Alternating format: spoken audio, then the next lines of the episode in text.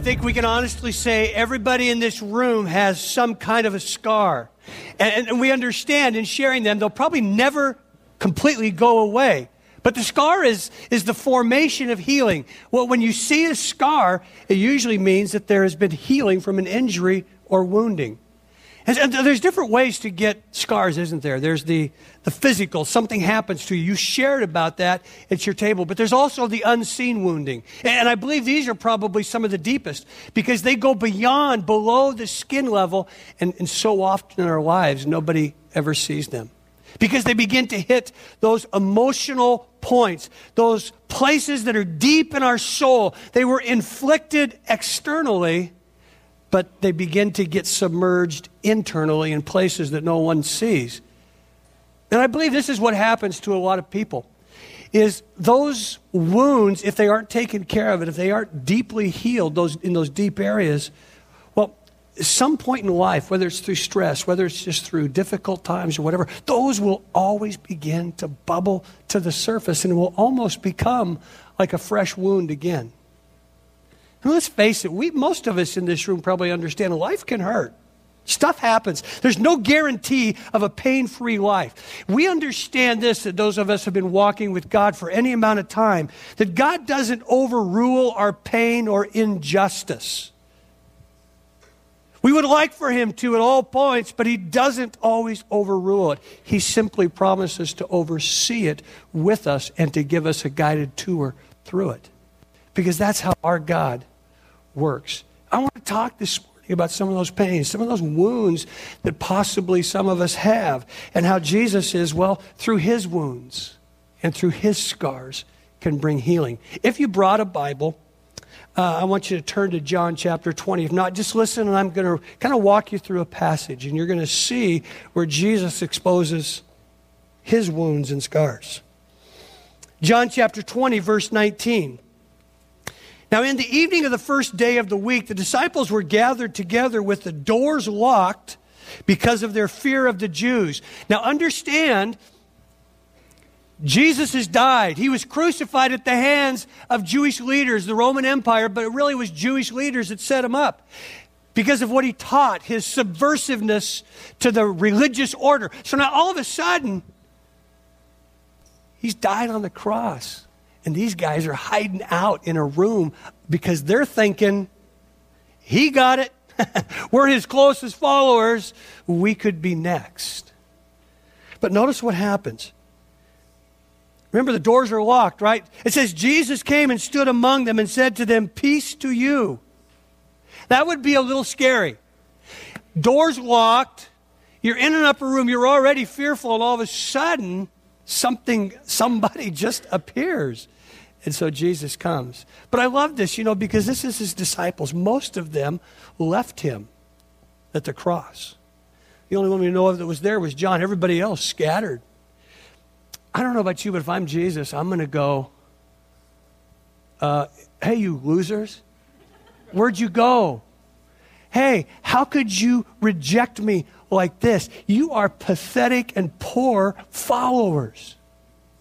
But notice the grace of Jesus. He comes and he doesn't say anything like that. He says, Peace be with you. And it's the word shalom. And we understand that that isn't just a, a peace that has to do with the absence of conflict around us, but shalom has to do with an inner peace within us as well as around us. And so Jesus comes in his great love and he says, Peace, shalom to these guys that really were kind of abysmal failures. And notice what he does next in verse 20. Having said this, Jesus showed them his hands and his side. And now notice what the disciples do. They weren't so excited about the peace be with you, but this turned the corner for them. So the disciples rejoiced when they saw the Lord and his scars and his wounds. Well, verse 21 says, And Jesus said to them, Again, peace to you. And then he commissions them and he says, I want you to know something, guys. The Father sent me to this world. Now I'm going to send you to the world. And after saying this, he breathed on them. And it says that the, he said, Receive the Holy Spirit. For if you forgive the sins of any, they are forgiven. And if you retain the sins of any, they are retained. I'm going to come back and talk a little bit about that forgiveness piece. It's really important for our lives. But one of the 12, Thomas, called the twin, was not with them when Jesus came. Uh, let me just say that's why it's not good to miss church or miss meetings. You'll never know what you're going to miss. They missed Jesus. I mean, Thomas wasn't there, he didn't get to see him. But the other disciples kept telling him, We've seen the Lord. But Thomas said to them, Well, if I don't see the mark of the nails in his hands and put my finger into the mark of the nails and put my hand into his side, I will never believe. Now, a week or so later, eight days, his disciples were indoors again. This time, Thomas is with them at the meeting. Now, even the doors, even though the doors were locked, Jesus came and stood among them. And what does he say again? Peace to you. Now, you just got to see this. I mean, this is, I mean, this is what I love about Jesus. I'm sure he just kind of waltzed over there to, to Thomas. And he says, Hey, Thomas, put your finger here. Observe my hands. Reach out your hands, put it in my side. Don't be an unbeliever, be a believer. And then Thomas responds with this great declaration. He says, My Lord, my Savior, my guide, my leader, my director my God. He not only understands the greatness of who he is, but the relationship that he now offers him. And then Jesus said, Because you have seen me, you have believed. But those who believe without seeing, they are the ones who are truly blessed. That's a great presentation, loved ones, for you and I. We haven't seen Jesus in, in the flesh, but when we believe, there's an incredible blessing that goes with it. See, Jesus' wounds and scars comes from his greatest pain. And with his disciples there, he uses them as recognizable points of revealing, this is me, this is who I am. And I believe it's a teachable moment, not only for his disciples there in that upper room during those couple weeks, uh, but it's a wonderful teaching moment for you and I as well. That God wants to use his wounds and scars, and he wants to use our wounds and our scars during my talk today, we're going to interweave a story of, of a Creeksider in here, just a wonderful friend of mine. His name is Chris Kyle. And he courageously tells his story. Uh, and we're going to just see it at different points. After going to church for 13 years in this town, thinking that I was a good Christian, being home hiding, lying. I was drinking hard liquor. I was watching pornography, taking prescription drugs. I was a big, fat, soft, white guy. Everything was big. My portion sizes, the 22 ounce beer at the restaurant. Yeah, sure, I'll have another it all adds up. The calories, the not exercising, garbage in, garbage out. It all adds up. Slowly, I got slower, tired, but I was already fat. and I was soft. Eh, that's just the way it is. Well, I was only in my early 40s. You don't, you don't think about that. You don't think, oh well, I'm just tired. Well, I wasn't just tired. I was dying. Slowly. I started having chest pain in the morning. As I'm starting to have my chest pain, I figure, you know what? I think I'll have a couple of drinks. That'll make it feel better. So I went down to my garage and I tipped up a half gallon of vodka. But it's Skyy vodka. Good vodka. Went back upstairs, laid down, felt even worse, decided to make myself try to throw up because that'll make me feel better. It's got to be indigestion. That's, that's what you always hear. But my heart was exploding slowly. I get my son, and I feel terrible. So I said, you know, let's go to Jack in the Box for dinner. That'll, that'll do it. So my son and I are sitting there, I became increasingly short of breath. I told my son, Christopher, I think I'm having a heart attack.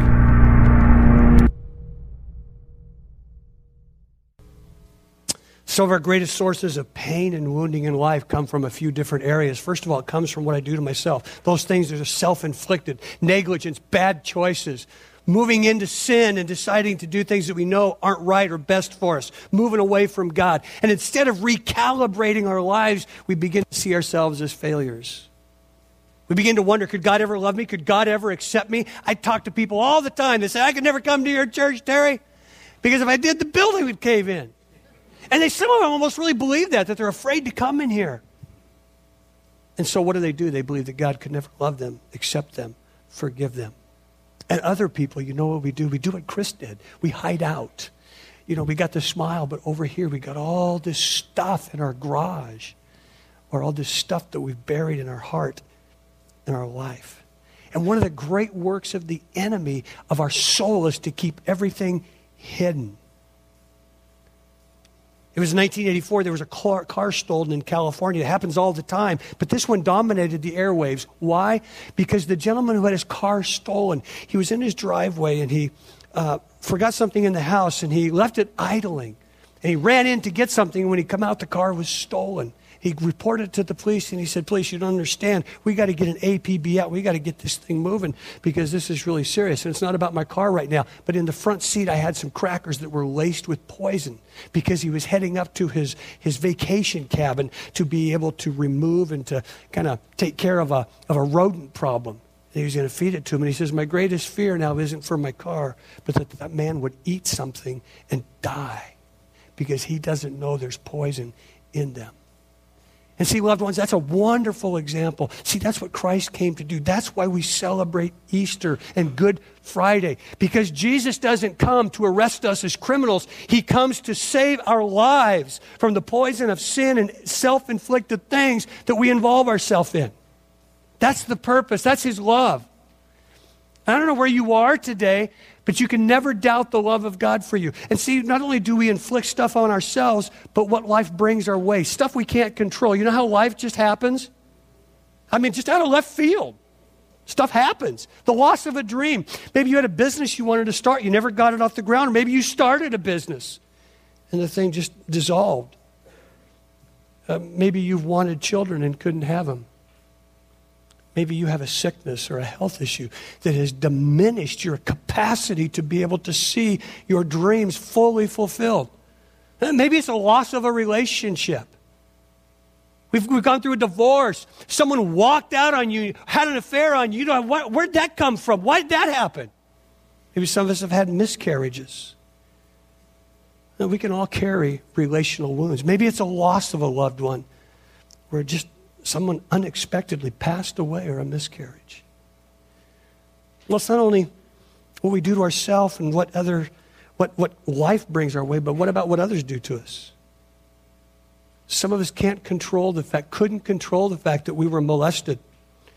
Maybe some of us have been abused, rejected by our parents, or, you know, people say and do stupid things to us, and they don't even know they're doing it, but somewhere deep inside, it hurts. See, people are resilient, but we're not rubber, are we? And see, when those things happen in those three areas, and you can fill in the blank for maybe I didn't mention your poison, but it's there. And you've got your own stuff. But one of the big problems, what we do is, is we begin to blame. We blame God. We blame others. We blame our circumstances, and we blame life. And can I just tell you, that's not a good way to go either. Yesterday morning I was getting ready for the for the weekend and uh, got up and it's probably six fifty or six o'clock. I was showering and getting ready and I just was just felt so good to be in the shower. I said I'm going to spend a couple extra minutes in here, and so I did, and uh, it was nice. I wasn't usually moving at Mach four like I usually do in the morning before services, and um, took my time and get out of the shower, and I'm toweling off, just enjoying it, and all of a sudden I hear, Terry. It was kind of muffled, and so I'm toweling off, and I wasn't sure, and I walked out and kind of said, looked, I just stepped outside of our bathroom and kind of looked to the left in the bedroom and say, Trina? Trina? And then all of a sudden I hear behind me, Terry. And I go, I walk over to the bath, the bathroom again, and I had, the window was cracked about two inches, and I look down there, and there's Trina. She's in her nightgown and her, and her bathrobe. She's looking up at me. And I looked down, I started laughing because uh, this is a common occurrence in the Riley home. She's always locking herself out. and so, and so I just kind of chuckled for a moment and finished toweling off and then threw the towel around me and make sure no one's looking. Go outside, unlock the door. And here she comes in and she comes into the door. She says two things. First of all, she goes, You took a longer shower today, didn't you? and I said, Yeah, it's funny, but I really did. And, uh, and then the second thing, she says, You know, this, you know, everyone thinks my wife is so good, but she's really not. She's, uh, she's, uh, I, I got, yeah, I said this for three other services, so she understands me. And, and so I know some of you are going to boo and, oh, hiss, you know, what a bad man, but I still love her. But, even after this. We walk in and she says, You know, this wouldn't have happened if you would have put the key back because the other day uh, we have a key that we place outside and, and I, she got it for me and I had to use it because of some car things we were switching around and blah, blah, blah. But I gave it to her the day before. And so I just said, Honey, if you would have put it back, we would have been fine. Don't blame me. See, that's what we do in life, though, isn't it? We just want to pass the blame. And we understand that when it comes to hurt and pain and woundedness, it's a dead end because you really can't pass that off. See, at some point in our life, the point of origin of where we get wounded is unimportant because a wound is a wound. Pain is a pain. The issue becomes will you allow those wounds to be touched so that you can move from being a wounded person to developing scars? Because a scar is simply the reminder, the proof that the wound has healed. But you know, so many of us, we get wounded and we never allow those wounds to be healed. So we walk around with them and we're hurt, we're in pain. And what do they say? Hurt people? Hurt people. And see, when people are hurting inside, well, it usually not only hurts people around them and causes collateral damage, but ultimately it continues to hurt themselves. So the question is, what do you do with scars? I don't know about you. You know, you remember kids growing up what'd you do? You got this big old scab from falling down, and oh, oh, and you start picking it off, and then it starts bleeding, and you go, oh no, and you start sucking the blood, you know? Well, I, I mean, most of the girls probably didn't do that, but come on, guys. You know we did that. Your parents would say, quit sucking on that thing, you're going to get infected. But we still pick and we still pick. But what we realize, it will get infected and it will never heal. And that's where we are with some of us. If we continue to pick at our scabs and our wounds, they'll never heal. And that's why we, they'll never heal. That's why we need the healer.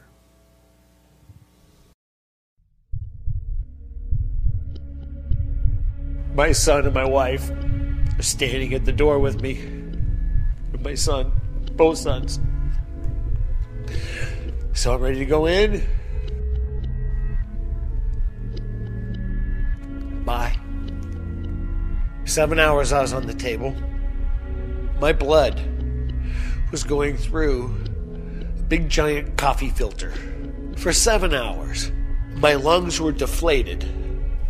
My heart was by itself. Guck, guck, guck, guck, guck, guck, guck. The machine is doing all the work for you. I swear, I feel like Jesus was in that machine, filtering my blood with his blood, taking out all the poison and the pain and the anger and the sorrow. I had a 40% chance of never returning to work in the capacity that I am now. I had a 50% chance of not surviving the heart attack to begin with. I had a percentage of chance for stroke, for pulmonary embolism, for paralysis, or death. And I didn't care. But I sure do now. Because now I can help people. I can feel people. And I know how real Jesus really is. I always believed, but I didn't know. Now I really do know. But he came to save the world from death and pain for eternity.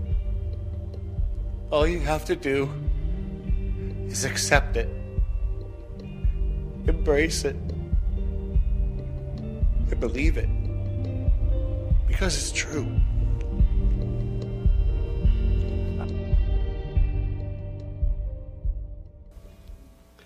It's through our pain and our wounds, who like Chris. It's through our doubts, uh, like Thomas, that Jesus comes to show us what he can do, what we can do with those wounds and those great points of pain. Understand, pain will not change you.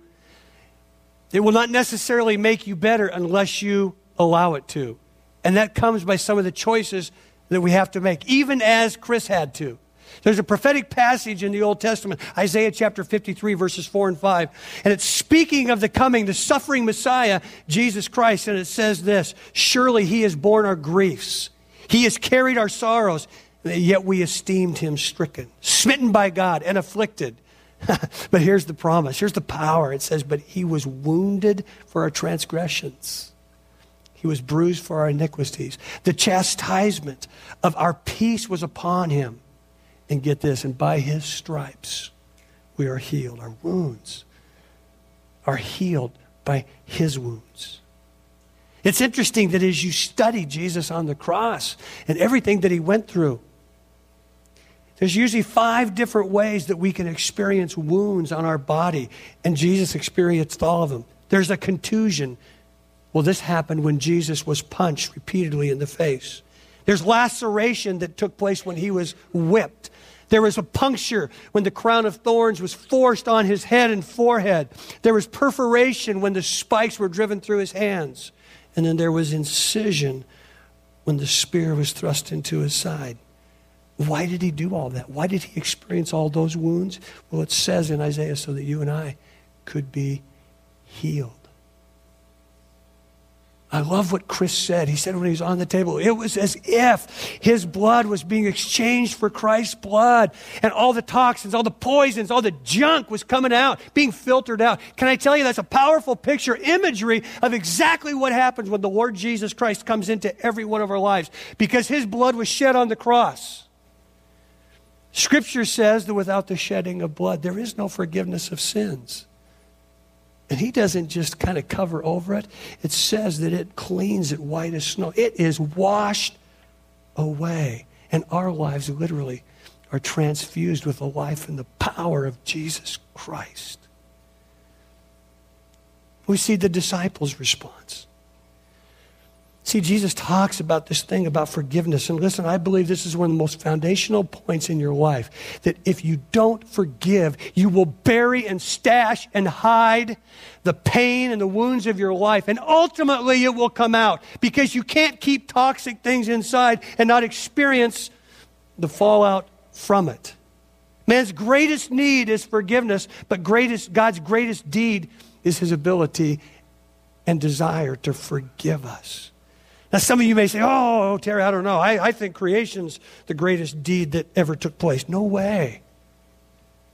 No way. Because, see, Jesus, he had to bleed and to die to absorb our sin so he could absolve our sin. And again, loved ones, this is probably the single most important foundation in your life for healing, forgiveness.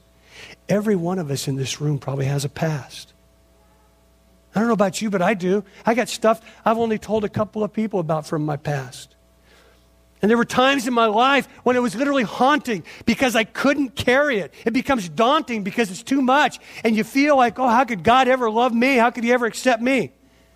But God's so much bigger than our past. But some of us may be in this room today. You're just carrying stuff.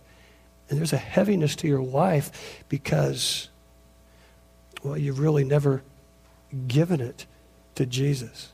Maybe you've tried to go to a confession box or someplace else and take care of it, try and do some kind of religious thing. But that'll never take care of it. It's only the life and the blood and the person of Jesus Christ. There was this Philippine gal. She grew up in a very, very religious home in the Philippines. And she did all these religious things. One day she become, uh, she encountered this group of Christ followers who loved Jesus, and she began to interact with them. And soon she, they, she developed a relationship, and they led her to understand what it meant to walk with Jesus Christ and not just have a religion of doing stuff. And she was totally free and loved it and grew in Jesus. One day she was she she come down with a terminal illness. And as she's laying in bed, her family who loved her and cared for her said, they sent a holy man to come to absolve her sins. Before she died, they wanted to make sure her sins were taken care of. The holy man walks into her room and says, Ma'am, I'm here to absolve your sins. And she says, Oh, could you come here, please? He walks over to the bed. She goes, Let me have your hands. And she begins to feel his hands, rubbing both hands. And she goes, I'm sorry, sir, you're an impostor. You cannot absolve my sins. Only the Jesus with wounds in his hands can do that. And she understood a very salient truth for every one of us. There's no priest, there's no pastor, there's no parent, there's no person that can absolve your sins, your failure. Only the person of Jesus Christ. That is the, that's the reason why we would celebrate Easter, because it's not simply a religious gathering to go, woohoo, let's kind of do the church thing and then go home and have chocolate Easter bunnies and a good ham dinner. I mean, this day means something. That's why it's been celebrated for 2,000 years. See, that's the message and the good news today. That's the message that we can let people know that sins can be forgiven through Jesus Christ because they were secured on the cross. And then it was validated by the resurrection of the first Easter. Forgiveness, loved ones, is so important. And Jesus comes to give it liberally. But there's another key to healing, and it's repentance. Remember I said you've got to make a choice? See, it's not, it's not a common word in our language today, but it's really important because repentance has to do with changing your mind, the course and your direction. It literally means you think differently in such a way that if you're going this way, you're going to do a 180 and go the other way. If you're, if you're walking towards sin and doing life the way you know you shouldn't do it, but all of a sudden there's a revelation, a revealing like it happened with Thomas, like it happened with Chris, I'm going to go the other way. I'm going to go toward the God who loves me, who receives me, and who accepts me. But hear this, listen, because I know a lot of you are Christ followers. Repentance isn't just this one thing you do to come to Jesus. Repentance should be a lifestyle where day by day you're allowing the Spirit of God that He breathes in each one of us to speak to us and to change us and to lead us into always making decisions that are moving us toward Him, not away from Him. See, can I just tell you something? This is a truth that we all need to make sure that we're aware of today. We're all sinners. We are all sick by sin. See, we, we don't. we're not sinners because we sin. We sin because we're sinners. It's part of our nature and it's part of our choice patterns. And the only way that we can deal with it is through the cross of Jesus Christ. And some of us, though, we're kind of, you know, we're kind of religious. And we think, you know, that, well, I'm better than I am bad. And so what do we do? We begin to kind of look down on a lot of people. And then we begin to kind of quarantine ourselves because we don't want to come into contact with them. But you know what Jesus did? That's all he ever did. Jesus ran with the sinners because that's why he came. And that's why every one of us need his touch, need his relationship. So Jesus comes to Thomas and he speaks to him and he says, Look, and then he shows. What is, what is Jesus really doing with Thomas there? It's another revealing, a revelation of who Jesus is. What he's really saying is, Can I tell you something, Thomas? I'm with you every day. Oh, you may not see me, but I'm there. You know what? I hear everything you say. I heard you when you were being a cynic. Will you show me? I heard you when you doubted my resurrection. I won't believe. And I can just see Jesus just smiling. He says, Because I know that, that's why I'm here. I love you too much. I don't care about your doubts. I don't care about your cynicism. We're going to run this rodeo for a while. And can I tell you something? That's what he'd say to every one of you. You know why? He's not going to forget about anyone in this room today. Well, how do you know that, Terry? Well, first of all, he's God. He's omniscient. He knows everything. But there's another prophetic proclamation from the book of Isaiah, chapter 49, where it says this I will not forget you. See, I have engraved you in the palms of my hands. Can I tell you what that really, you know what Jesus is saying? Listen, Dan Watson, I got your name right here. Chris Kyle, I got your name right here. I won't forget you. I am committed to you. That's what Jesus does. And it's here. It says that Thomas believed. And it wasn't just a belief like, okay, yeah, you're God. No, it was a sense where it went deep into his soul, where it was understood now. Yes, you are God. And it's here that the disciples and Thomas, it's here that Chris, they begin to experience Jesus' peace personally and the healing of their doubts and their fears and their wounds. And they come into a deeper understanding of and a perception of who Jesus is. And what happens next? He turns them loose and he says, Now you're going to be part of my mission. That's what it says in verse 21. As the Father has sent me, now I send you. I have a new birthday now, February 10th, 2011. The day I got sawed open. The day Jesus let the poison out and saved me from the fiery pit of hell. Now I'm a new man mind, body, and soul. And I've got this constant reminder right down the front of my chest every time I look in the mirror to remind me that Jesus saved me and gave me a new lease on life. So we come to the present. My life is completely changed thanks to the love of Christ. I love my family. I lead by example. My son's in the running club. My wife exercises. We're all losing weight, all feeling good. I moved into the waters of baptism with Terry in August. That's when it really took off. That's when the power really took me over. All the time, you're looking through life for your purpose. And I was sitting on it the whole time. I was saved by God. I was saved by Jesus, specifically me, here, now. I was saved for a purpose. And now I know what that purpose is. Just help people. Not to promote, not to profit, not even to convert, but just help people. Touch people's lives.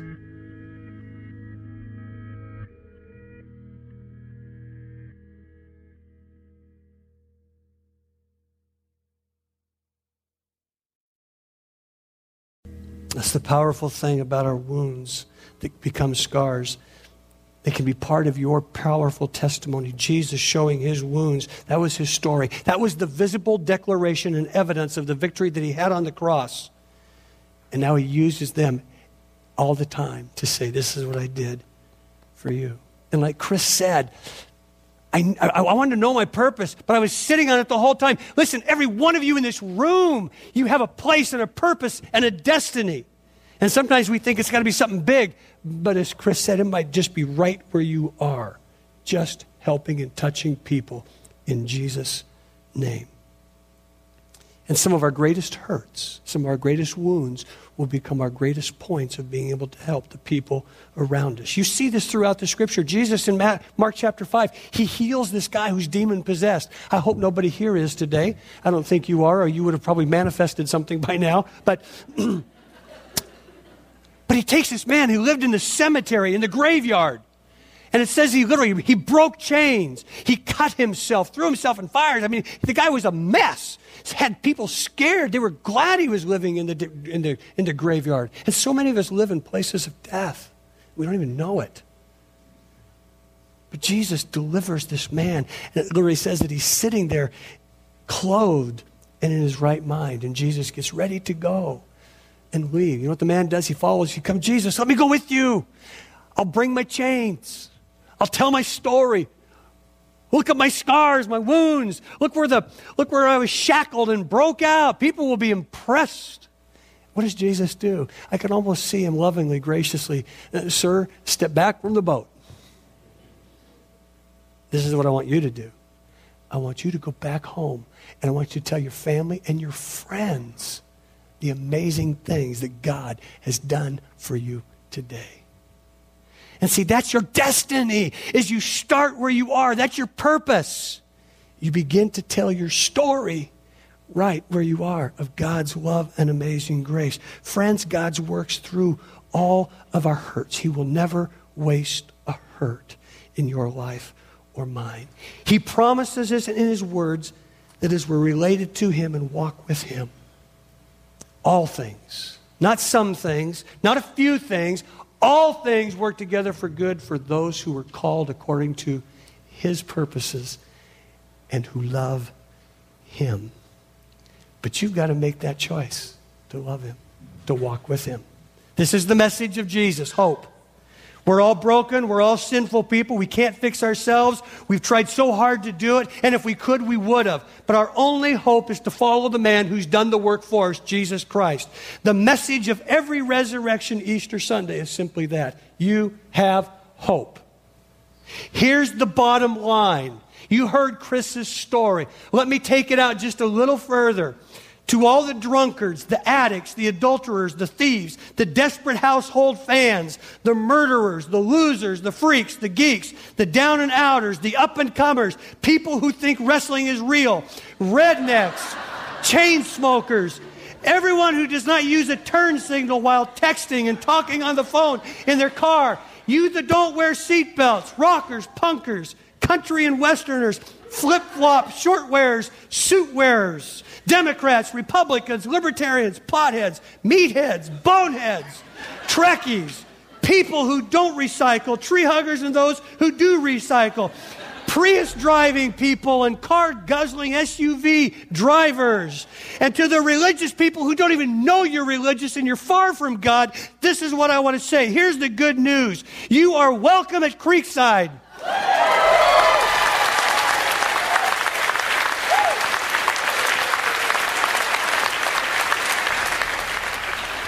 And more importantly, you are welcome to come and be accepted by the King of Kings, the one we celebrate today, Jesus Christ.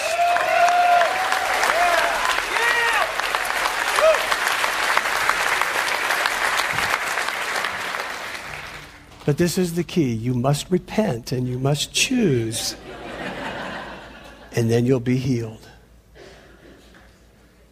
So here we are in the aftermath of the cross, the aftermath of salvation coming to man. Loved ones, there are freedom in his scars and wounds.